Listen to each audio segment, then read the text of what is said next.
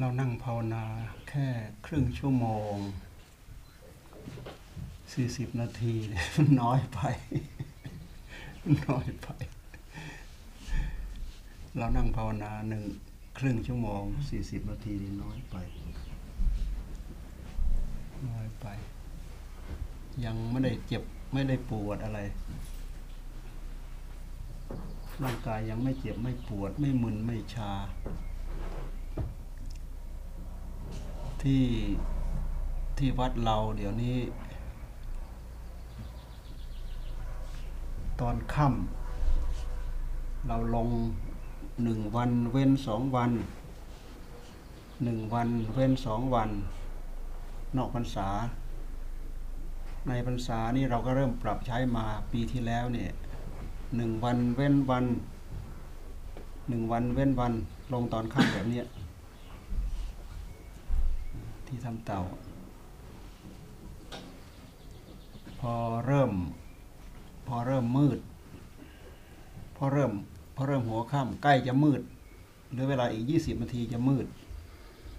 เวลาเท่าไหร่ไม่กำหนดกำหนดเอาว่ามืดเป็นเกณฑ์ ตีละครังตีละครังเสร็จก็มืดพอดี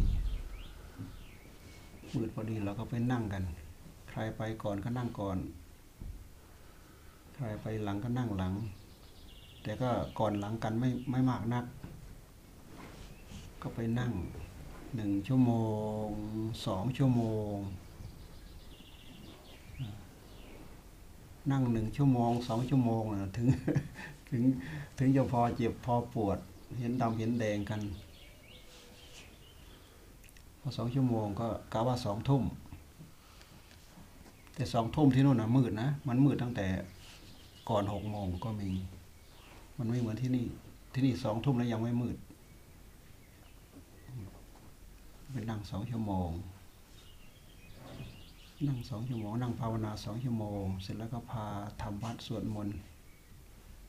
พาทำวัดสวดมนต์เราก็ไม่ไม่พาสวดเยอะเหมือนที่อื่น ประมาณยี่สิบยี่สิบห้านาทียี่สิบนาทียี่สิบห้านาที สวดมนต์แปลก็สวดน้อย เฉพาะบทอาการสามสิบสองนี่นี่เราก็แปล แผ่เมตตาพรหมวิหารนี่เราก็แปลสวดธรรมวัดธรรมดาเราก็ไม่ได้แปล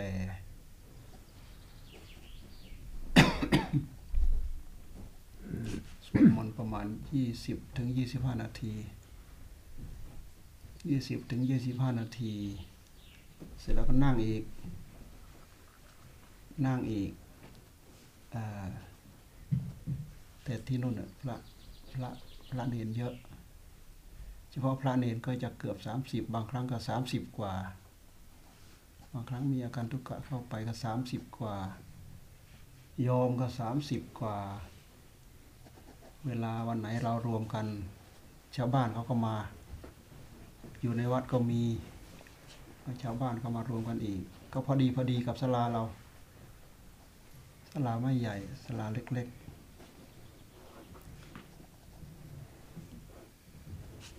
ก็นั่งภาวนาทอดที่สองรอบที่สอง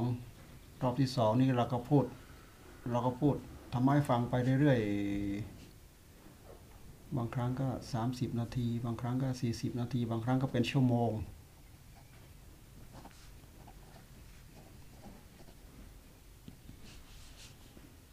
แต่ก็เลิก สามทุ่มสี่ทุ่ม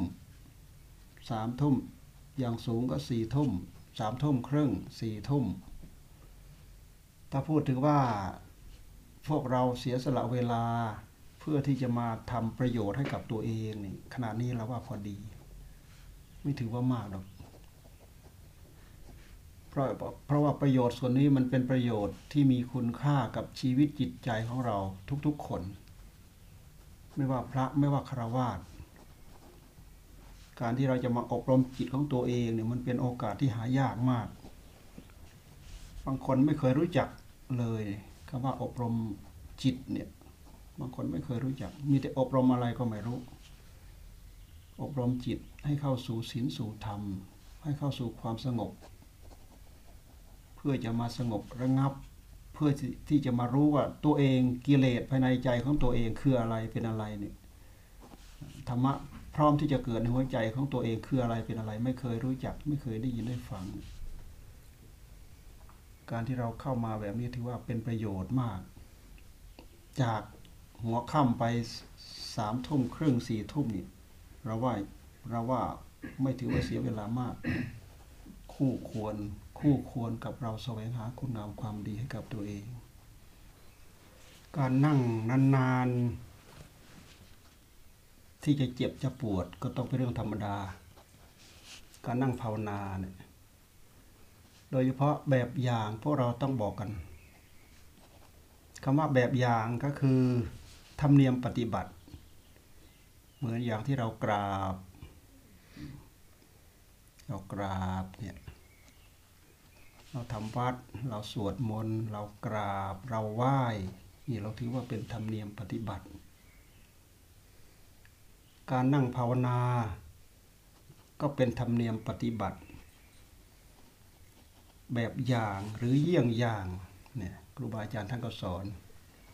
โดยเฉพาะอาจารย์อินนะท่านเน้นมาก เรื่องธรรมเนียมเรื่องเยี่ยงอย่างเนี่ยแต่เราส่วนมากบางทีเรามาจับแล้วก็พูดพูดพูดแต่เรื่องอย่างอื่นไป เรื่องธรรมเนียมปฏิบัติ แต่บางทีก็มีแต่คนเก่า เราก็พูดอย่างอื่นไป แต่ถ้ามีคนใหม่ ควรจะรู้จักเกี่ยวกับเรื่องธรรมเนียมปฏิบัติก็จะเป็นการดีเช่นอย่างการนั่งสมาธิเนี่ยเราก็นิยมนั่งแบบธรรมดาธรรมดา ไม่มีอะไรมาหนุน ไม่ต้องมีอะไรมาหนุน เพราะเราถือว่าเรานั่ง ครึ่งชั่วโมงสี่สิบนาทีหนึ่งชั่วโมงสองชั่วโมงเนี่ยเราต้องปวดทุกขเวทนา จะต้องปวด จะต้องเจ็บจะต้องปวด เรานั่งขัดสมาธิเรานั่งขัดสมาธิ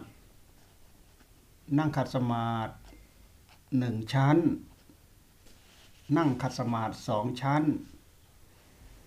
นั่งขัดสมาธิหนึ่งชั้น เนี่ยนั่งขัดสมาธิหนึ่งชั้นอย่างเงี้ยเรียกนั่งขัดสมาธิหนึ่งชั้น ซ้ายอยู่ข้างในขวาอยู่ข้างนอก นั่งขัดสมาธิหนึ่งชั้นขัดนั่งขัดสมาธิสองชั้นเนี่ยนี่นั่งขัดสมาธิสองชั้น ขวาทับซ้าย นั่งขัดสมาธิสองชั้น นั่งขัดสมาธิเนี่ยอันนี้ก็เป็นเยี่ยงอย่างเป็นแบบอย่างที่เราทำครูบาอาจารย์เราก็สอน แล้วก็ที่สามก็ขัดสมาธิเพชรขัดสมาธิเพชรคัดสมัติเพชรอันเนี้ยวิธีที่สามแหม่แบบนี้เยี่ยมแบบนี้ ไม่ล้มไม่อะไรแหละไม่ล้ม ไปหน้าก็ไม่ได้มาหลังก็ไมันซ้ายก็ไม่ได้ขวาก็ไม่ได้ นี่ขัดสมาธิเพชรนี่อาจารย์จีรวัตรเนี่ยท่านชอบนั่งแบบนี้ อาจารย์จีรวัตรท่านชอบนั่ง แต่มือขวามือซ้ายนี่ก็ต้องปกติธรรมดา แต่ถ้าหากเรานั่งนานๆสองชั่วโมงสามชั่วโมงสี่ชั่วโมงเป็นต้นไปแล้วนี่มันมีท่าต่อสู้กันนะ บางทีมันหลุดมันอะไรมา บางทีมันยัน เราดูไปแล้วเหมือนที่พระพุทธเจ้าท่านนั่งภาวนา ปางชนะมารเนี่ย ปางชนะมารน่ะมือของท่านไม่ได้อยู่เนี่ย มือของท่านอยู่นี่ ปางชนะมารถึงขั้นต่อสู้กันจริงมือ มือมันไม่ได้อยู่ อย่างนี้นะ มือมันไม่ได้อยู่อย่างนี้ บางทีก็มันเอาแต่ข้างในเขาว่าข้างนอกมันก็ แต่ต้องสามชั่วโมงสี่ชั่วโมงเป็นต้นไป นั่งนั่งสามสิบนาทีสี่สิบนาที เหมือนอย่างที่เราอย่างเงี้ยประสบการณ์มันมีน้อย ประสบการณ์มันไม่มี ให้เราจำไว้นี่แบบอย่าง อันนี้อย่างที่สามขัดสมาธิเพชรขัดสมาธิเพชรอันนี้ขัดสมาธิสองชั้น ขัดสมาธิสองชั้น แล้วก็นั่งธรรมดาอย่างเงี้ยนั่งอย่างเงี้ย รรมดาไม่มีอะไรหนุน ไม่มีไม่มีอะไรหนุนก้น ไม่มีไม้ไม่มีอะไร อันนี้เป็นธรรมเนียมครูบาอาจารย์ท่านพานั่ง อันนี้แบบที่สองขวาทับซ้ายมือก็อย่างนี้เหมือนเดิม แต่อันนี้จะเป็นจะเป็นท่าที่นิยมที่สุดอันนี้จะเป็นท่าที่งามดี ขัดสมาธิเพชรนี่มีน้อย แบบนี้นี่เป็นที่นิยม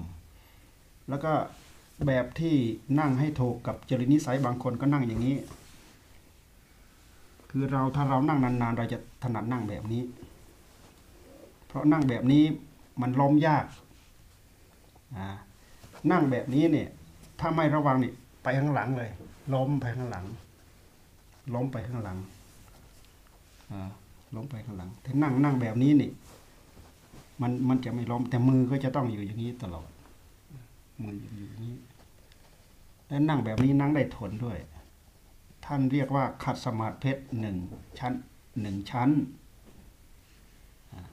ขัดสมาธิเพชรหนึ่งชั้น ขัดสมาธิเพชรสองชั้นเอ้ยขัดสมาธิหนึ่งชั้น ขัดสมาธิสองชั้นแล้วขัดสมาธิเพชรอันนี้วิธีขัดสมาธินะตั้งกายให้ตรงดำรงสติให้มั่น บริกรรมพุทโธธรรมโม สังโฆพุทโธธรรมโม สังโฆพุทโธ พุทโธ พุทโธ พุทโธ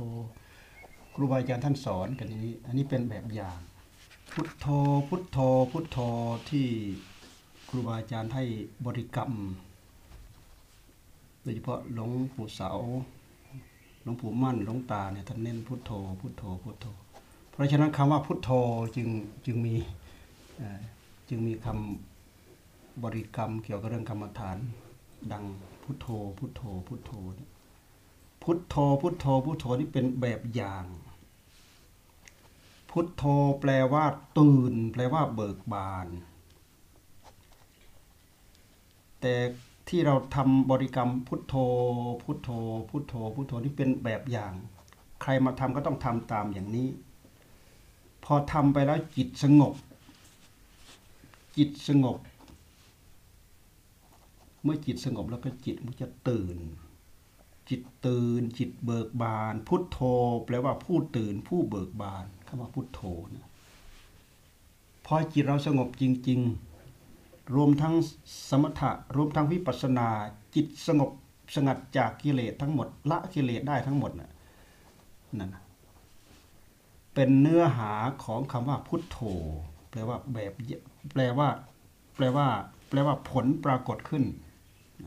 จิตตื่น จิตเบิกบานนั่นนะเป็นเนื้อหาแท้ๆแหละ จิตตื่น จิตเบิกบานคำว่าพุทโธ พุทโธ แปลว่าผู้ตื่น ผู้เบิกบาน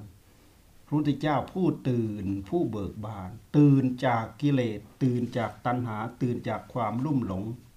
อวิชชาตัณหาอุปาทาน ตื่นจากสิ่งเหล่านั้นทั้งหมด สิ่งเหล่านั้นจะมาครอบคลุมจิตใจไม่ได้ นี่เป็นเนื้อหาที่แท้จริงของคำว่าพุทโธ พุทโธ พุทโธ แต่ไอที่เราทำทำกันเนี่ย มันยังไม่มีผลอะไรปรากฏ มันเป็นแบบอย่าง เราทำเป็นเยี่ยงอย่างทำเป็นแบบอย่าง แต่ก็อาศัยแบบอย่างนี่แหละ จนกว่าเนื้อหาจะปรากฏ เป็นผลปรากฏที่แท้จริง อุปสรรคมันต้องมีอุปสรรค อุปสรรคคือเราต้องการให้จิตสงบ แต่มันไม่สงบ สิ่งที่ทำให้จิตไม่สงบนั่นแหละเขาเรียกว่าอุปสรรคภาษาธรรมะเขาเรียกว่านิวรณ์นิวรณ์นิวรณ์นั่นแหละเป็นตัวอุปสรรค อุปสรรคคือนิวรณ์นิวรณ์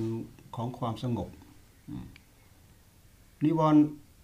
นิวรณ์คืออุปสรรคของความสงบ แล้วก็นิวรณ์อีกอันหนึ่งมันยังไม่สงบมันปวดซะก่อน อันนี้ก็เป็นอุปสรรคอย่างหนึ่งนะ ครึ่งชั่วโมง 40 นาที 50 นาทีเป็นต้นไปบางคนนั่งไม่ถูกที่นั่งไม่ได้ที่ปวด แต่ครูบาอาจารย์ท่านท่านถือว่าปวดก็เป็นเรื่องดี จะได้เอาจะได้เอาการปวดจะได้เอาความปวดมามัด จะได้เอาเอาทุกขเวทนาเนี่ยมามัดอพอเราพุทโธพุทโธพุทโธปวดปวดมากๆเข้าปวดมากๆเข้าอ่า ท่านทิ้งคำว่าพุทโธ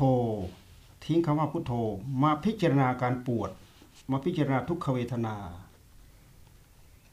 ในระหว่างที่เราหายใจพุทหายใจเข้าพุทหายใจออกโทพุทโธพุทโธพุทโธเนี่ยเป็นเป็นมันเป็นมันเป็นมันเป็นกายมันเป็นมันเป็นกายยานุปัสนาสติปัฏฐาน พอเราทำไปทำไปมันปวดพอมันปวดมากๆเข้า เราก็จ่อมาที่ความปวดเนี่ยเป็นเวทนานุปัสนาสติปัฏฐานมันเลื่อนจากกายมาเป็นเวทนาโดยอัตโนมัติ ถ้าหากเราไม่มาพิจารณาทุกขเวทนามาพิจารณาความปวดเนี่ยสักหน่อยหนึ่งมันจะสู้ไม่ได้ จิตมันจะถอยแล้วมันจะสู้ไม่ได้แหละเพราะอะไร เพราะสู้ความเจ็บความปวดไม่ได้ ทีนี้ววิธีการต่อสู้มี วิธีการต่อสู้เวทนา มีวิธีการ ท่านจึงให้มากำหนดแบบมหาสติปัฏฐานเวทนาท่านให้พิจารณา เอาผู้รู้ของเราเนี่ยจิ้มไปที่เวทนา เวทนาสักตว่าเวทนา เวทนาสักตว่าเวทนา มีสติระลึกรู้ว่าสักแต่แต่ว่าเวทนา ไม่ใช่เราไม่ใช่เราปวด ไม่ใช่เราไม่ใช่ของของเรา ไม่ใช่อัตตาตัวตนของเรา อาศัยผู้รู้เนี่ยรู้รู้ความเจ็บรู้ความปวด แท้ที่จริงผู้รู้ไม่ได้ปวด จิตไม่ได้ปวด ดูไปที่เวทนา เวทนาก็ไม่ได้ปวด เป็นเรื่องแปลกไหมเราฟังเป็นเรื่องแปลกไหม เวทนาก็ไม่ได้ปวดจิตก็ไม่ได้ปวด จิตรู้ว่ากายปวดกายก็ไม่ได้รู้ว่ามันปวด เวทนาก็ไม่ได้รู้ว่ามันปวด ตัวที่แท้จริงตัวจิตผู้รู้ จิตก็ไม่ได้ปวด อะไรเป็นเหตุให้เราเกิดความรู้สึกว่าเราปวดและเราทนไม่ได้ ตัวอุปาทาน อุปาทานตัวนี้เลยตัวนี้เอง เพราะฉะนั้นถ้าเราพยายามนั่งจนอุปาทานมันเบาไปมันบางไป มันจางไปมันคลายไปเนี่ย เรานั่งเท่าไหร่ก็ได้ มันไม่มีเราไม่ได้เอาเรามามารองรับ ว่าเราเจ็บว่าเราปวดว่าหัวเข่าเราว่าเอวเราไม่ใช่ไม่ใช่หัวเข่าเรา ไม่ใช่เวทนาเรา ไม่ใช่จิตเรา ไม่ใช่จิตปวด นี่เรามีสัจธรรมที่พยายามค้นค้นให้เห็นหลักสัจธรรมอันนี้พอเวลาปวดไปแล้ว เราอย่าไปท้อถอยท้อถอยไม่ได้ โอ้ลาบเกิดขึ้นแก่เราโชคเกิดขึ้นแก่เราแล้ว วาระดีเกิดขึ้นกับเราแล้ว หมุนจิตเข้าไปสู้ทันทีเลยอ้อปวดปวดก็สักทว่าปวด อย่าเอาคำว่าเราไปรองว่ารองรับว่าเราปวด ถ้าเอาเราไปรองรับว่าเราปวด แสดงว่าตัณหามันโผล่เข้ามาแล้ว นี่การที่ที่เราจะมาเห็นหน้าเผชิญหน้ากันกับตัณหาเนี่ยเรามาตรงนี้เราจะเจอกันได้ง่าย ๆ เราจะเจอกับตัณหาเนี่ยถ้าตัณหาโผล่เข้ามาที่ไรเมื่อไรมันก็กระซิบกระซาบอะเราปวดเราปวดเราปวด อัตตาตัวตนมันก็โผล่ขึ้นมา แสดงว่าเราเอาอัตตาตัวตนของเรานี้ไปรองรับ ถ้าปวดสักว่าปวด เราไม่ได้ปวด ไม่มีเราปวด ไม่มีคำว่าเรา เป็นสัจธรรมล้วนๆที่ปรากฏเฉพาะหน้าเราทำจนจิตมันยอมรับ เมื่อจิตยอมรับแล้วก็นั่งได้เท่าไรเท่ากันนั่งได้ นั่งทิ้งไปเลย แต่ต้องฝึกนี่กันนะ ต้องฝึก ต้องฝึกฝึกหนักพอสมควรอ่าแต่ว่าหนักหรือไม่หนักเรามาเจอตรงนี้ เราเราเห็นเราเห็นท่าต่อสู้ เราเห็นด่านต่อสู้ เราจะมีวิธีการจะหลบจะหลีกจะใช้สติใช้ปัญญาสามารถขนาดไหนก็ลองดูอ่าอันนี้เราลองกันได้เลยแหละคืนนี้เรากลับไปเราลองกันได้เลย อันนี้วิธีการที่เรานั่งนาน นั่งนานแล้วก็ปวดสี่สิบนาทีห้าสิบนาทีหนึ่งชั่วโมงสองชั่วโมงเป็นต้นไปเราเราต้องปวด การปวดนั้นเรามีวิธีการต่อสู้อย่างนี้ ไม่ใช่พอเราเริ่มนั่งปุ๊บเราก็กลัวเจ็บกลัวปวด เอานุ่นมารองเอานี่มารอง ให้เราคิดว่าถ้าปวดเรามีวิธีการต่อสู้แบบนี้ และวิธีการต่อสู้แบบนี้ทำให้เราได้กำลังใจเร็วมาก เร็วกว่าเรานั่งตามปกติธรรมธรรมดาธรรมดา เพราะความเจ็บความปวดนั่นแหละเป็นสัจธรรม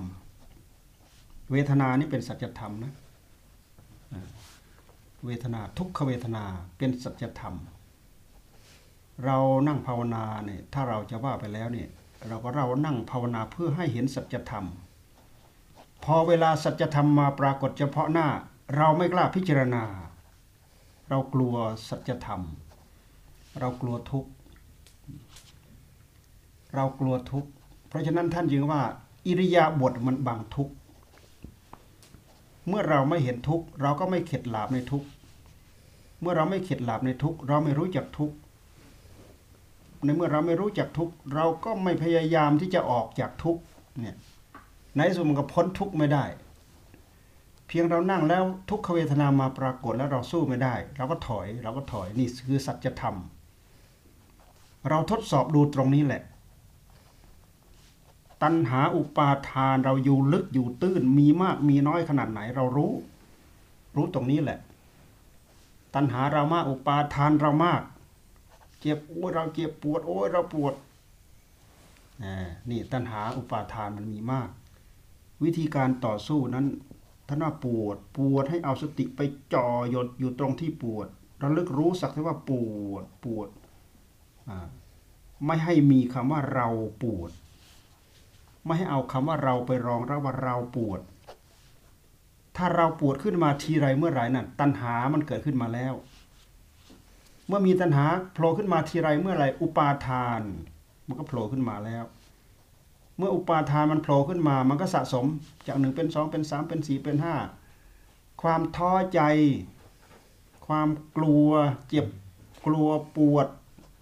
กลัวอะไรรุนแรงมากขึ้นมากขึ้น มันก็สะสมสะสมเป็นวิบาก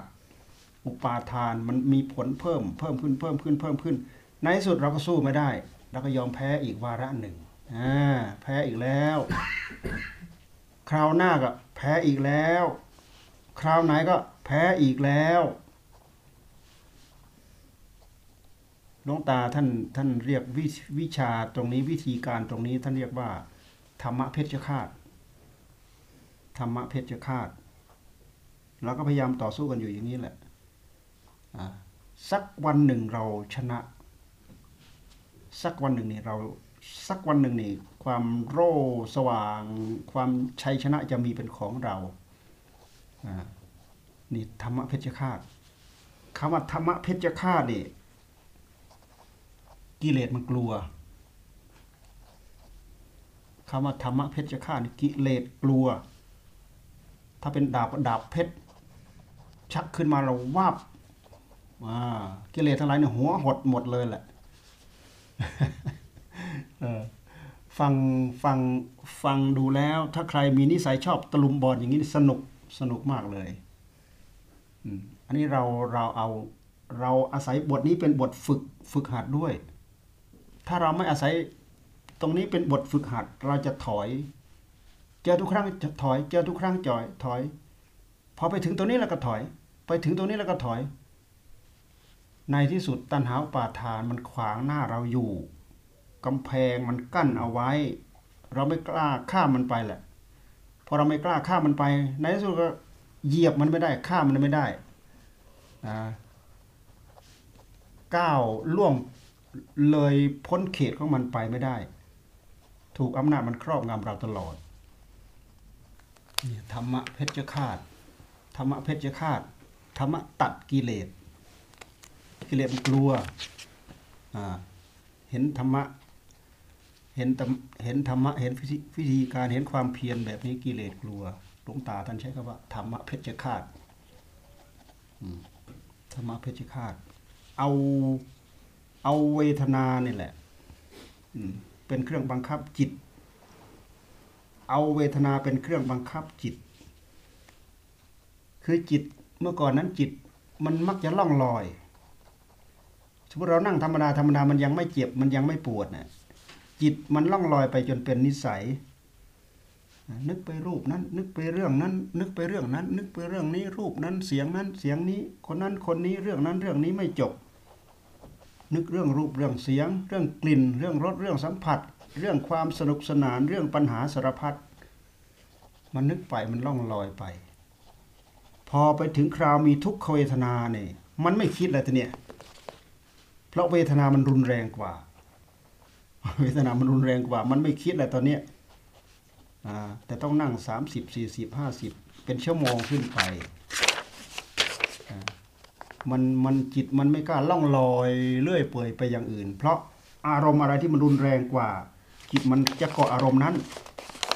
อารมณ์ตอนนั้นเดี๋ยวนั้นขณะนั้น ความเจ็บปวดมันรุนแรงกว่า เอาสติ เอาผู้รู้ทั้งหมด เอาพลังทั้งหมด เอาสมาธิทั้งหมด เอาเรี่ยวแรงทั้งหมดเนี่ยหอมกระนำมาจ่อดูพิจารณาเวทนาแล้วตอนนี้ พิจารณาเวทนา เวทนาก็คือความปวด เราดูไปในขณะที่เรานั่งเนี่ยเราก็ดูได้ ความปวด แต่ทุกขเวทนาเนี่ยเราดูได้ได้เห็นได้ง่าย ถ้าหากเราดูทุกขเวทนาจนชำนาญแล้วเนี่ย เราค่อยมาเดเราค่อยมาดูสุขเวทนา เพราะสุขเวทนาเนี่ยมันดูยาก สุขเวทนามันไม่ต้องทน แต่ทุกขเวทนาเนี่ยความเจ็บความปวดมันต้องทน ถ้าหากเราพิจารณาทุกขเวทนาจนชำนาญแล้ว เราจึงคอยมาพิจารณาสุขเวทนา สุขก็สักแต่ว่าสุขไม่ใช่เรา ไม่ใช่อัตตาตัวตนของเรา ทุกขเวทนาก็ไม่ใช่เรา ไม่ใช่อัตตาตัวตนของเรา ให้ใช้สติสักทวาระลึกรู้จริงๆ ไม่มีเรา ไม่มีเราเข้าไปรองรับว่าเราเจ็บว่าเราปวด เหมือนอย่างเราปวดปวดหลังปวดเอวเนี่ยปวดหัวเข่าเรานั่งนานๆ ปวดไหล่เงี้ยปวดบันเอวจนจะหัก เอาจิตเอาผู้รู้นี่จิ้มไปตรงความเจ็บความปวดนั่นแหละแล้วหลวงตาท่านไม่ให้จิ้มเฉยๆท่านให้ให้เอาผู้รู้ของเราจิ้มไปที่ความปวด แล้วก็แล้วก็ให้ย้อนมาดูจิตเนี่ยเมื่อคืนเมื่อคืนกับพูดเรื่องย้อนก็เข้าใจกันหรือยังก็มารู้เมื่อคืนพูดเรื่องย้อนคำว่าย้อนก็คือ คิดทวนคิดกลับ สวนทางกลับเอาสติกำหนดดูทุกทุกขเวทนา ดูทุกขเวทนาเสร็จแล้วก็ย้อนมาดูจิต ย้อนไปดูทุกขเวทนา แล้วก็ย้อนมาดูจิต ลองย้อนดูได้ย้อนได้ไหมทำความรู้สึกอยู่ที่ทุกขเวทนา แล้วก็มาทำความรู้สึกอยู่เฉพาะจิต เพราะว่าทุกขเวทนาอย่างหนึ่ง จิตอย่างหนึ่ง มันคนละอันกัน ถ้าหากเราไม่พิจารณามันจะเป็นอันเดียวกัน มันจะเป็นก้อนอันเดียวกัน ถ้าเราพิจารณาปั๊บเนี่ยมันจะมันจะแยกกันโดยอัตโนมัติ แท้ที่จริงมันไม่ใช่อันเดียวกันนี่ธรรมะละเอียดนะ ธรรมะนี่แย่แย่แย่แย่แย่จนหมด จนไม่มีอะไร นอกจากนั้นแล้วถ้าให้ท่านให้ย้อนไปดูกายอีกกายตรงที่มันปวดเช่นอย่างปวดบั้นเอวเนี่ยกำหนดทำความรู้สึกไปที่กาย กายก็สักแต่ว่ากายไม่ใช่เรา ไม่ใช่อัตตาตัวตนของเรา เวทนาก็อาศัยกายเกิดทำความรู้สึกอยู่กับกายแล้วก็ย้อนมาที่ เวทนา แล้วก็ย้อนมาที่จิต ลองลองลองย้อนดู ลองกำหนดย้อนดู ย้อนจากจิตไปดูเวทนา ย้อนจากเวทนาไปดูกาย ย้อนจากกายมาดูจิต ย้อนจากจิตไปดูเวทนา ดูกายซาบกันไปอยู่อย่างนี้แหละ หมุนอยู่นี่แหละ หมุนให้ละเอียดให้ทีให้ยิบสติสัมปชัญญะจ่อขยับไปไหนไม่ได้ ขยับไปไหนไม่ได้ อืม ขยับไปไหนไม่ได้ มันมันมันทำกลางสมรภูมิทำกลางหอกทำกลางดาบเนี่ยทำกลางสมรภูมิเนี่ยลองดูดิเดี๋ยวเดี๋ยวเราจะได้จะได้ประสบความอัศจรรย์ขึ้นมาให้ได้แหละ ดูอย่างนี้หัดต่อสู้อยู่อย่างนี้แหละ ต่อสู้แต่ละครั้งแต่ละครั้งนี่เราจะได้กำลัง เราจะได้กำลังใจมาก ดีกว่าเรามานั่งสบายๆหลับตื่นหลับตื่นเคลิ้มเคลิมหลับตื่นหลับตื่นเคลิ้มเคลิมบางทีเป็นปีเป็นเดือนเป็นปี สู้เรานั่งอย่างนี้ครั้งเดียวก็ไม่ได้ มันจะรู้สึกว่าจิตของเราเนี่ยตื่นโปร่ง เบิกบานเห็นช่องเห็นทาง เห็นสมรภูมิการต่อสู้กับศัตรู แล้วจิตมันอาถรรพ์นจิตจิตอาถรรพ์มาก นี่วิชานี่แหละเป็นวิชานั่งนั่งได้ทั้งคืน เป็นวิชานั่งตลอดรุ่ง เราฝึกวิชานี้ให้ช่ำชองนั่งได้ตลอดรุ่ง นี่แหละวิชาวิชานั่งตลอดรุ่ง วันนี้ไม่มีคนไทยเนาะวันนี้ไม่มีคนไทยยอมแพ้แล้ว เรามาสรุปสรุปเรื่อง เรื่องเวลาเรานั่งแล้วไปเจอปวด เรามาสรุปอย่างนี้ก็แล้วกัน เรามาสรุปว่า เวลาจะเริ่มนั่ง เราไม่ต้องกลัวเจ็บกลัวปวด เราไม่ต้องกลัวเจ็บกลัวปวด เรามีวิธีการคอยรองรับความเจ็บปวดอยู่ คือวิธีการที่แนะนำนี่แหละ พอพุทโธพุทโธพุทโธ อุปสรรคของพุทโธ เดี๋ยวยังไม่ได้ยังไม่ได้พูดถึงมาพูดถึง ตอนปวดนี้ซะก่อน อุปสรรคของพุทโธมีอีกไอตอนที่ยังไม่ปวด อุปสรรคของพุทโธ เรามาพูดถึงอุปสรรคของการเจ็บการปวดซะก่อนออให้เราคิดได้ว่า เวลาจะนั่งเราไม่ต้องกลัวเจ็บกลัวปวด บางคนเป็นอย่างนั้นจริง ๆ นะโอ้ยทำไมนานปวด วันนี้นานปวดเหลือเกิน พอเราแนะนำเขาปั๊บเขาบอกโอ้วันนี้ทำไมนานปวดเหลือเกิน เขานานได้พิจารณา ฮะ ถ้าเจ็บถ้าถ้าปวดขึ้นมานี่เขาจะได้พิจารณาจิตมันจะอยู่ จิตมันจะไม่ไป จิตมันจะไม่ไปนึกเรื่องกามฉันทะพยาปาทะถีนมิทะจิตตะอ่าอะไรต่ออะไรเนี่ย จิตมันไม่นึกไม่คิดเลยมันมาจ่ออยู่แต่เรื่องปวด เพราะเพราะฉะนั้นเวลานั้นพอมันเจ็บมันปวดปั๊บเรามีวิธีการต่อสู้ คือใช้ใช้หลักมหาสตินี่แหละ มหาสติตอนนี้นะ ทั้งกายทั้งเวทนา ทั้งจิตทั้งธรรม พันกันอยู่หมุนกันอยู่ นี่นี่มหาสติปัฏฐานเป็นแนวแนวทางที่หลวงตาท่านสอน ไม่เหมือนไม่เหมือนที่อื่น หาดูที่ไหนไม่เจอหลวงตาท่านจะสอนแบบนี้ มันจะพันกันไปหมดเลย นี่มหาสติปัฏฐาน ภาคปฏิบัติ ภาคทฤษฎีไปดูไม่มี มีในภาคปฏิบัติ เราไม่ต้องกลัวทุกขเวทนา เพราะทุกขเวทนาเป็นสัจธรรมอย่างหนึ่ง เราเอาผู้รู้ของเราไปดูเวทนาเนี่ยดูดูได้ไหมดูได้ย้อนจากทุกขเวทนามาดูจิตเราเนี่ยย้อนดูได้ไหมดูได้ จิตไม่ได้เจ็บไม่ได้ปวด ทุกขเวทนาก็ไม่ได้เจ็บไม่ได้ปวด มันไม่เจ็บยังไง มันไม่ปวดยังไงไปดูให้เห็นให้เห็นก็แล้วกัน อาศัยอุปาทาน อาศัยตัณหาอุปาทานมันแทรก ถ้าตัณหาอุปาทานไม่แทรก ไม่มีเราเข้าไปเกี่ยวข้อง ไม่มีอะไรเจ็บ ไม่มีอะไรปวด ไม่มีเจ้าของ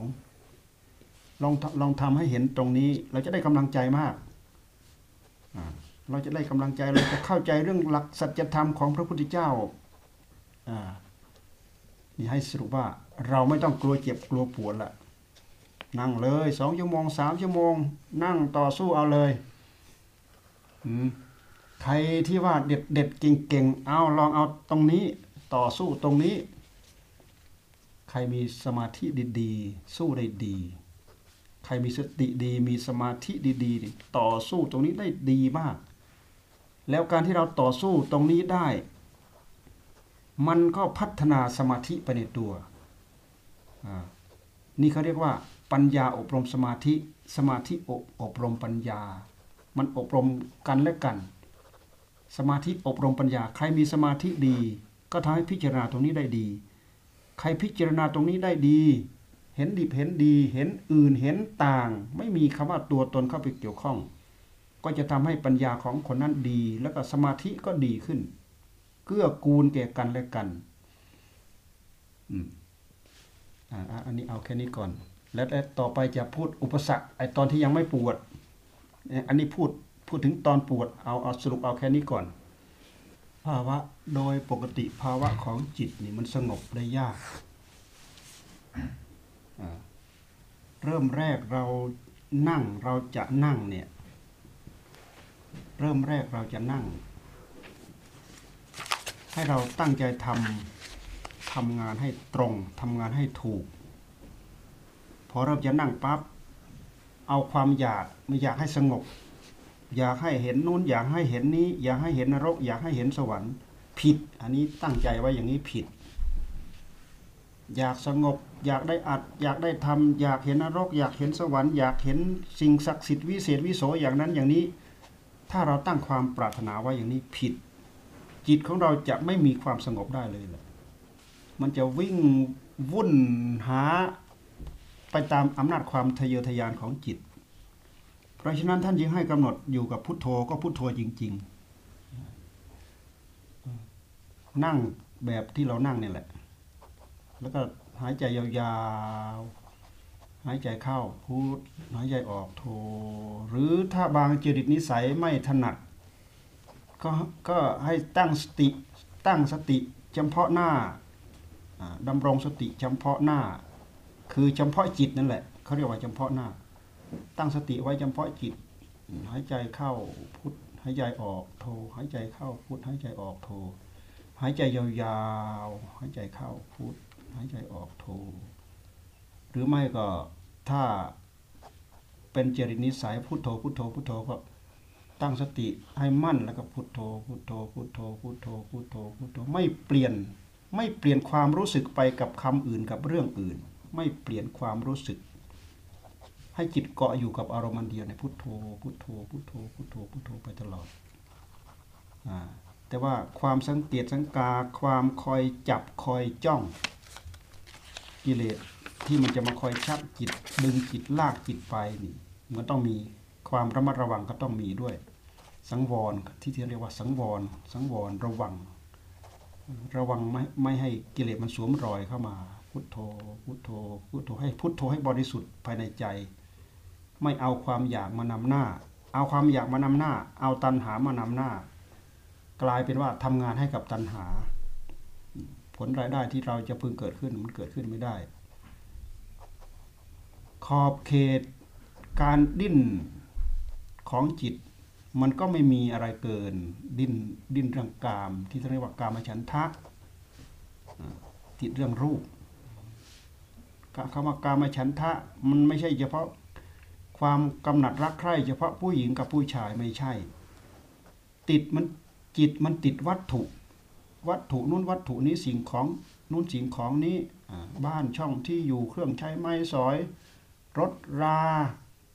อะไรที่ใช้ถูกอกถูกใจจริตนิสัย จะเป็นในแง่ใด ๆก็ตาม ถ้าจิตของเรามันติดนั่นแหละมันคือมันติด มันติดมันติดกามฉันทะพอใจในวัตถุกาม บางทีกามราคะกำเริบด้วยแล้วนี่โอ้โหมันนั่งวาดเป็นมโนภาพ นั่งวาดเป็นมโนภาพสำเร็จเสร็จสับเรียบร้อยอยู่ในนั้นหมดไม่ต่างอะไรกับเรานั่งดูหนังตั้งแต่เริ่มม้วนจนจบม้วนอะ ถ้าหากเราไม่มีกระจิตกระใจที่จะตั้งใจทำให้จิตได้รับความสงบ สิ่งเหล่านี้เนี่ยมันจะมาคอยสวมรอย เป็นอุปสรรค ที่เขาเรียกว่านิวรณ์นิวรณ์มันมากั้น กั้นจิตของเราให้ได้รับความสงบ ถ้าหากมันไม่คิดเรื่องความรัก ความใคร่มันก็คิดเรื่องความชังกามฉันทะพยาปาทะพยาบาทมันคิดเรื่องพยาบาท พยาบาทก็คือเรื่องความโกรธความเครียดความแค้นเคยเครียดกับคนนั้นเคยเครียดกับคนนี้ ไม่พอใจกับเรื่องนั้นกับเรื่องนี้กับคนนั้นกับคนนี้กับคนบางทีกับวัตถุกับสิ่งกับของอะไรก็ ก็มันก็ไม่พอใจได้ ที่ที่เรียกว่าพยาบาทพยาบาท พยาปาทะคิดเรื่องนู้นเรื่องนี้เรื่องคิดไปคิดมาโกรธ โกรธอาฆาตพยาบาทเพิ่มเติมอะไรต่ออะไรขึ้นมาเนี่ยมาก่อควรจิตไม่ให้จิตได้รับความสงบกามฉันทะพยาปาทะถีนะ บางที จิตมันขี้เกียจมันเหงานอนมันง่วงนอนสนอยเคลิ้มไปแล้วหลับไปแล้วทีนะทีนะจิตขี้เกียจนอกจากจิตขี้จิตขี้เกียจแล้วกายอยากพักผ่อนกายอยากพักผ่อน เช่นอย่างเรารับทานอาหารใหม่ ๆ เราไปนั่งเนี่ยร่างกายของเรามันอยากพักผ่อน เพราะร่างกายมันทำงานหนักประกอบกับบวกกับจิตขี้เกียจ จิตขี้เกียจแล้วหลับไปเลย บางคนหลับคลอกคลอกท่ามกลางหมู่นี่แหละอ่าดังหายใจดังคลอกคลอกท่ามกลางหมู่นี่แหละอ่าเนี่ยคือถีนมิทะถ้าไม่ถีนมิทะก็คิดปรุงจนฟุ้งซ่านอ่าอุทัจจกุกุจจะหรือไม่อีกอันหนึ่งก็นึก เรื่องลังเลสงสัย เออมรรค ผลนิพพานมีจริงไหมพระพุทธเจ้ามีจริงไหมธรรมะอย่างนั้นธรรมะอย่างนี้นึกมีจริงไหมลังเลสงสัยลังเลสงสัยนี่เรื่องทั้งหมดนี้มันเป็นเรื่องนิวรณ์กั้นจิตไม่ให้ได้รับความสงบนี่อันนี้ตามหลักแท้ๆสิ่งที่เป็นอารมณ์มากั้นจิต ไม่ให้ได้รับความสงบ จากสิ่งเหล่านี้แหละ เพราะฉะนั้นท่านจึงจึงให้ทำจนเป็นประจำวิสัยของจิต มันเป็นวิสัยที่โน้มเอียงไปกับอารมณ์ โดยปกติจิตกับอารมณ์จะต้องอยู่ด้วยกัน จิตกับอารมณ์จะต้องอยู่ด้วยกัน เพราะฉะนั้นเราต้องการให้เขาสงบ เราจึงมีงานให้เขาทำพุทโธ พุทโธ พุทโธ พุทโธไม่ให้มันไม่ให้จิตมันนึกปรุงเรื่องกามฉันทะ ไม่ให้มันนึกคิดปรุงเรื่องพยาบาท แล้วก็ไม่ให้มันจม การที่เราไม่ให้จิตจมนั่นแหละคือเราประคองพุทโธพุทโธ แต่ละครั้งแต่ละครั้งเราถือว่าเป็นการประคอง ถ้าเราไม่ประคองมันจะจม มันจะจมไปกับอารมณ์ แล้วก็ประคองแต่ละครั้งแต่ละครั้งมันเป็นการกระตุกกระตุกจิตของเราให้ตื่น ปลุกจิตของเราให้ตื่น พุทโธพุทโธมันก็คอยปลุกอยู่นั่นแหละ พุทโธให้ตื่นโรพุทโธให้ตื่นโรพุทโธให้ตื่นโรอย่างนั้น ถ้าเราไม่คอยปลุกมันจะจมมันจะหลับนะเราจึงคอยปลุกนี่คืออารมณ์คำบริกรรม พยายามคิดพยายามพิจารณาให้ละเอียดนะพุทโธพุทโธไม่ใช่สักแต่ว่าเฉยๆนะพุทโธพุทโธแต่ละครั้งมันปลุกจิตของเราให้ตื่น ปลุกจิตของเราให้ลุก ในขณะเดียวกันมันก็สร้างสติไปในขณะเดียวกัน แล้วก็จนสามารถกั้นกระแสของนิวรณ์ได้ เอาไปคิดเรื่องรูปเรื่องเสียงเรื่องกลิ่นเรื่องรสเรื่องรักเรื่องชังเรื่องโกรธเรื่องเกลียดเรื่องอะไรไม่ได้ ถึงขนาดถึงขั้นนั้นแล้วเนี่ยถือว่า สติเรามีความเรามีกำลัง สมาธิเรามีกำลังจิตก็จะค่อยเริ่มสงบแหละถึงเราไม่ถึงเราไม่บริกรรมพุทโธจิตก็ไม่ไป จิตก็จะอยู่จิตจะเริ่มอิ่ม นี่คืออุปสรรค อุปสรรค ที่จิตของเราได้รับความสงบยาก นอกจากนั้นแล้วก็นั่งไป 40 นาที 50 นาทีนึงชั่วโมงไปก็ไปเจอปวดอีก ไปเจอปวดอีก ไปเจอปวดอีก วิธีเจอปวดต่อไปนี้เลิกเลิกกลัวมันแหละเรื่องปวดเรื่องเจ็บเรื่องปวด เอาวิธีการที่ครูบาอาจารย์ท่านสอนนี่แหละมาพิจารณาเลย เพราะปวด เพราะความเจ็บความปวดมันเป็นมันเป็นสัจธรรม ให้ยอมรับ โอ้ นี่คือสัจธรรม ให้จิตเรายอมรับ โอ้ นี่คือความปวด ไม่ใช่เราเจ็บ ไม่ใช่เราปวด ไม่เชื่อเราก็ดูความเจ็บความปวด ก็ย้อนมาดูที่จิตของเรา จิตของเรามันไม่ได้เจ็บไม่ได้ปวด แต่ด้วยเหตุที่เราไม่เคยแยกแยะไม่เคยพิจารณา มันเลยเป็นอันเดียวกันพอเจ็บก็คือโอ้ยเราเจ็บพอปวดก็เออเราปวด โดยเหตุที่เราหลบทุกนี้เองเราจึงไม่เห็นทุกข์ ท่านจึงว่าอิริยาบถยืนเดินนั่งนอนเป็นการเป็นการเปลี่ยนเพื่อไม่ให้เราเจอความทุกข์อิริยาบถปิดบังทุกข์นะอิริยาบถปิดบังทุกข์ความเป็นก้อนเป็นแท่งปิดกันปิดกั้นอนัตตา เห็นว่าเป็นตัวเป็นตนเป็นก้อนเป็นแท่งเลยเห็นว่าเป็นอัตตาเลยปิดกั้นอนัตตา แท้ที่จริงมันทำงานเปลี่ยนแปลงเป็นอนิจจังเป็นทุกขังอยู่ละเอียดลึกๆ ซึ่งเรามองไม่เห็น นี่คือธรรมะคุณธรรมที่เราทำไปเรื่อยพิจารณาไปเรื่อยกำหนดไปเรื่อย ศึกษาไปเรื่อย เราจะเริ่มเข้าใจไปเรื่อย ไปเรื่อย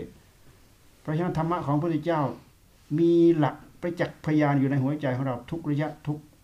ทุกระยะทุกย่างก้าวที่เราที่เราตั้งใจปฏิบัติ เมื่อเราตั้งใจทำไม่ถอย เราจะต้องได้ประสบ ประสบความอัศจรรย์ วันใดวันหนึ่งแน่นอน ไม่ต้องสงไม่สงสัยไม่ต้องสงสัย วันนี้อธิบายบรรยายแค่นี้ก่อน ต่อไปถ้ามีคำถามก็พูดกันบ้าง เพราะหมดเวลาไปเป็นชั่วโมงแล้วมั้งเขาถามว่าความอดนอนเป็นสิ่งที่สำคัญไหมครับที่สอง ความคิดเป็นสติปัฏฐานบทไหนครับ ถ้าพิจารณาความคิด เป็นจิตตานุปัสสนา also das Chittanupassana, das Herzbetrachtung. การอดนอน การอดนอนเราอดทำไม เราอดเพื่อทำงาน นอนการนอนนอนนอนพอดีพอดีกับการพักผ่อน แต่บางครั้งนิวรณ์มันครอบงำมันสวมรอย เช่นอย่างเรานอนสี่ชั่วโมงเนี่ยเต็มอิ่มแล้ว เรานอนไปห้าหกชั่วโมงเจ็ดแปดชั่วโมงเนี่ยเรานอนทิ้งเวลาไปเฉยๆถ้าเราลุกมาทำงานลุกมาภาวนา ครูบาอาจารย์ท่านให้อดนอนผ่อนอาหาร การภาวนาเนี่ยให้อดนอนให้ผ่อนอาหาร ให้เรารู้ฤทธิ์เดชของการอดนอนให้รู้รู้ฤทธิ์เดชของการอดอาหาร เพื่อที่จะจะได้รู้กำลังในการภาวนาของเรา ว่าเรามีกำลังมากน้อยขนาดไหน อดนอนนี่ก็ทรมานน่าดูมกันนะ อดอาหารนี่ก็ไม่ธรรมดาแหละอดอาหาร แต่ถ้าหากอยากอดนอนเนี่ยต้องผ่อนอาหาร ช่นอย่างอยากอยู่ทั้งคืนเนี่ย จะต้องอดจะต้องอดอาหาร เราอดอาหารหนึ่งวันสองวันเนี่ยเราอยู่ทั้งคืนได้สบาย ไม่ง่วงนอน เจ็บปวดก็น้อยนะนั่งนั่งนั่งนี่เวทนาก็น้อย ถ้าเรารับทานอาหารเต็มแปร่โอ้ง่วงก็ง่วง เจ็บก็เจ็บครูบาอาจารย์ท่านจึงให้เน้นหนัก อดนอนผ่อนอาหารร่างกายเบาสบายทำงานได้สะดวกคล่อง ความนึก กับความคิดมันก็อันเดียวกัน นึกคิดนี่เป็นภาษาไทย เป็นกิริยาของจิต เป็นกิริยาของผู้รู้ ความนึกความคิดเนี่ยเป็นกิริยาของผู้รู้ เป็นกิริยาของจิต ธรรมชาติของจิตต้องนึกต้องคิด ที่ว่าจิตสงบจิตสงบนั่นนะคือจิต ถูกธรรมะฝึก หัดดัดแปลง มัด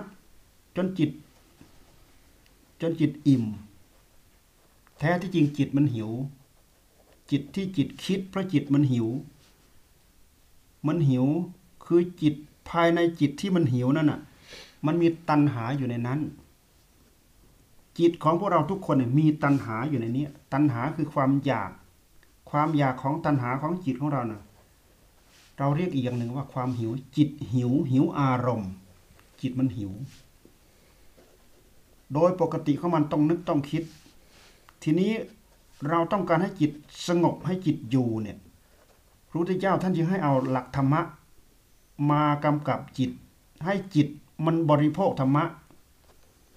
ต้องการให้เขาหยุดโดยที่ไม่มีงานให้เขาทำเขาจะไม่หยุด เขาจะหิวหิวรูปหิวเสียงหิวกลิ่นหิวรสหิวสัมผัส หิวไปเรื่อยๆ แต่พระพุทธเจ้าท่านฉลาดเอาธรรมะมาให้จิตบริโภค พุทโธ พุทโธ พุทโธ พุทโธ พุทโธ พุทโธ กลายเป็นว่าธรรมะนี่เป็นอาหารของจิต พอจิตทำซ้ำๆซ้ำๆบริโภคซ้ำๆซ้ำๆเหมือนกับเรารับทานอาหาร รับทานไปรับทานไปรับทานจิตจะเริ่มอิ่ม จิตจะเริ่มอิ่มพอจิตเริ่มอิ่ม จิตจะไม่หิว จิตไม่หิว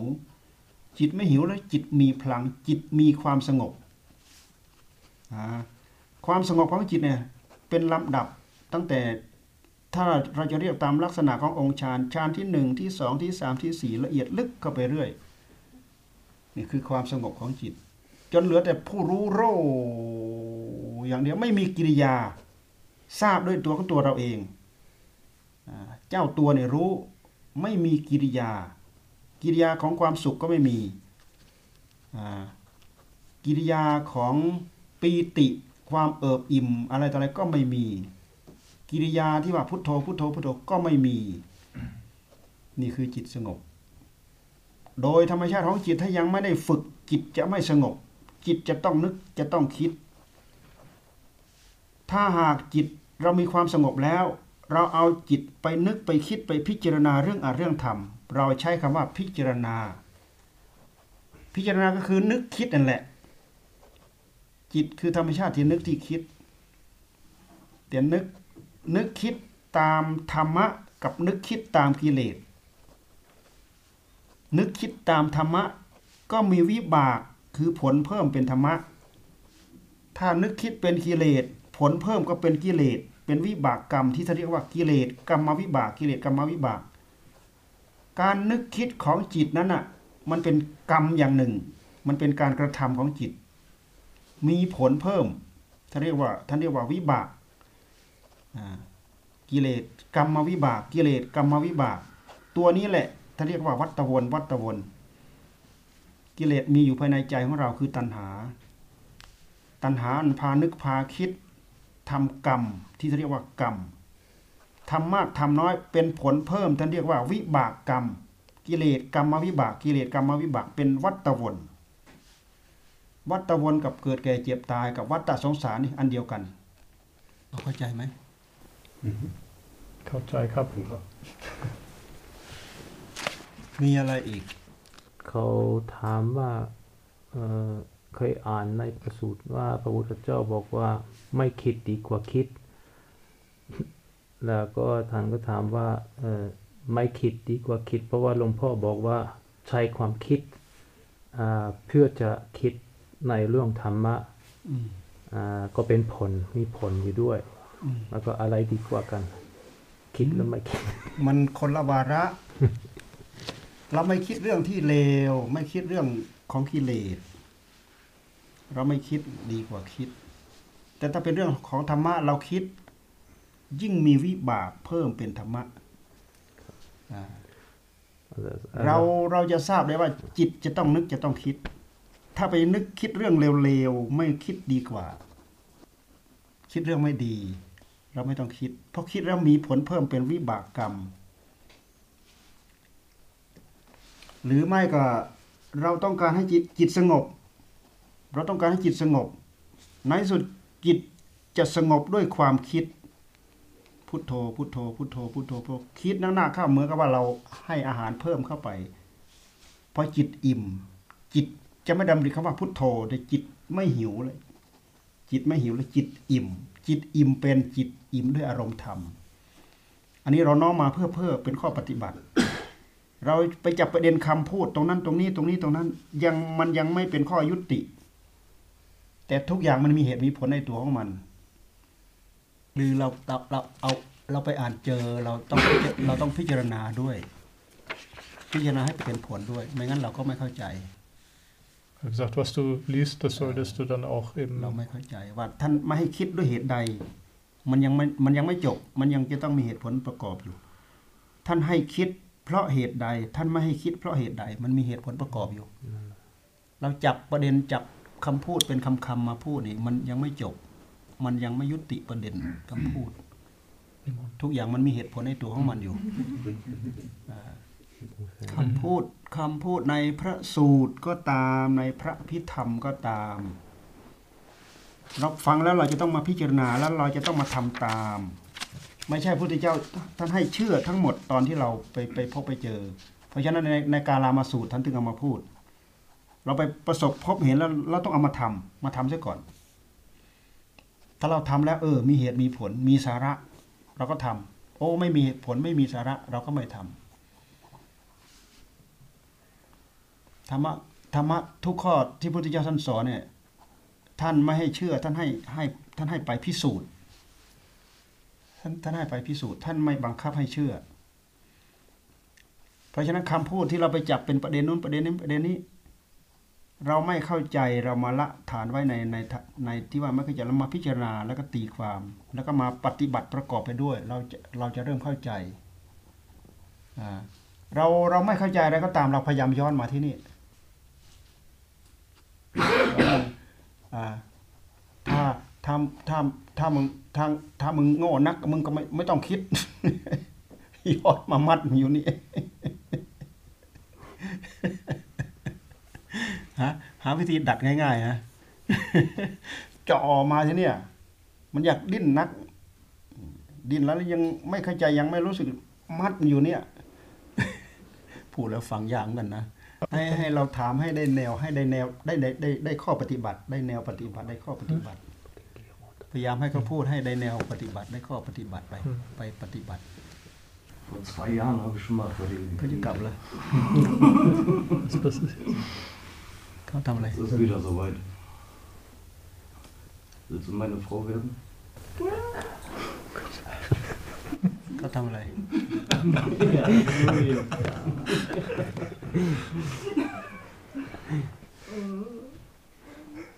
คุณคุณเกโรฮะถามว่าหลวงพ่อเคยพูดถึงอ่าการเป็นกัลยาณมิตรอ่าโดยเฉพาะอ่าถ้าเป็นเป็นสามีภรรยาอ๋อแล้วก็การเป็นกัลยาณมิตรอ่าในการแต่งงานในการเป็นอ่าเป็นเป็นสามีที่เป็นเป็นอ่าอ่าอ่ามันจะทำอย่างไรดี แล้วก็อ๋อเขาเพิ่งเพิ่งเขาเขาถามว่าจะแต่งงานไหมหน้า ทุกคนเขาเขาถามว่าจะแต่ถามงว่างานไหมอยากจะเป็นภรรยาของผมตอนเพิ่งถามต่อหน้าทุกคนอ๋อเขาเขาเขาทำเขาทำเล่นหรือทำจริงฮะเขาทำจริงเหรอท่านจริงท่านจริเขางเขาจะแต่งงานกันเหรอเออแต่งงานเกรงการกัน แล้วก็ถามถึงกัลยาณการกัลยาณมิตรอ๋อให้ ให้เรารักกันที่จิตใจ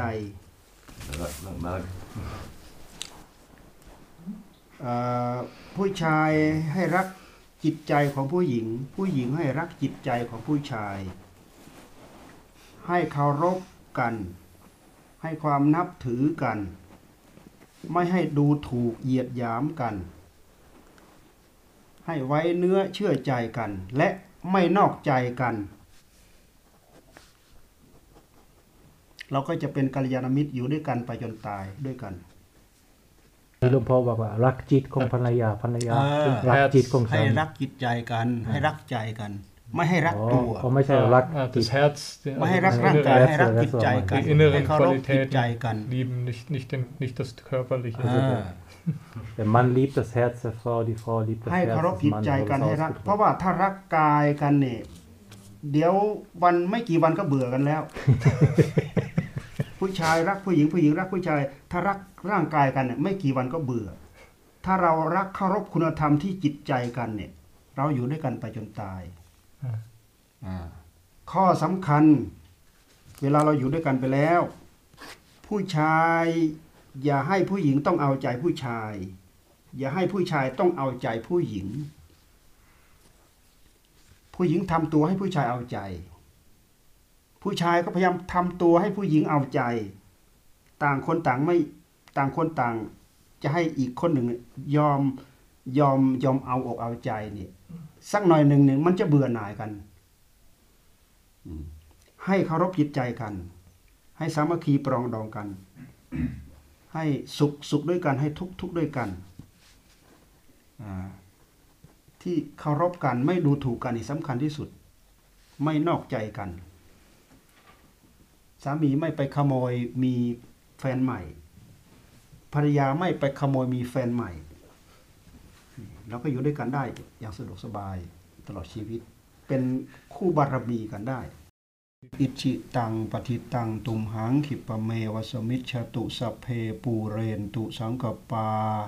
จันโทปัณณะระโสยะถา มะณิโชติระโสยะถาสัพพีติโยวิวัชชันตุสัพพะโรโควินัสสะตุ มาเต ภะวัตวันตะราโยสุขีทีฆายุโก ภะวะ อะภิวาทะนะสีลิสสะ นิจจังวุฑฒาปะจายิโน จัตตารโอธรรมาวัฏันติอายุวันโน สุขังพลังภวะตุสัพพมังคลังรักขันตุสัพเทวตา สัพพพุทธานุภาเวนะสทาโสถีภวันตุเตภวะตุสัพพมังคลังรักขันตุสัพเทวตา สัพพธรรมานุภาเวนะสทาโสถีภวันตุเตภวะตุสัพพมังคลังรักขันตุสัพพเทวตา สัพพสังฆานุภาเวนะสัทธาโสถีพระวันตุเตสาธุอ่าไปเจริญเจริญ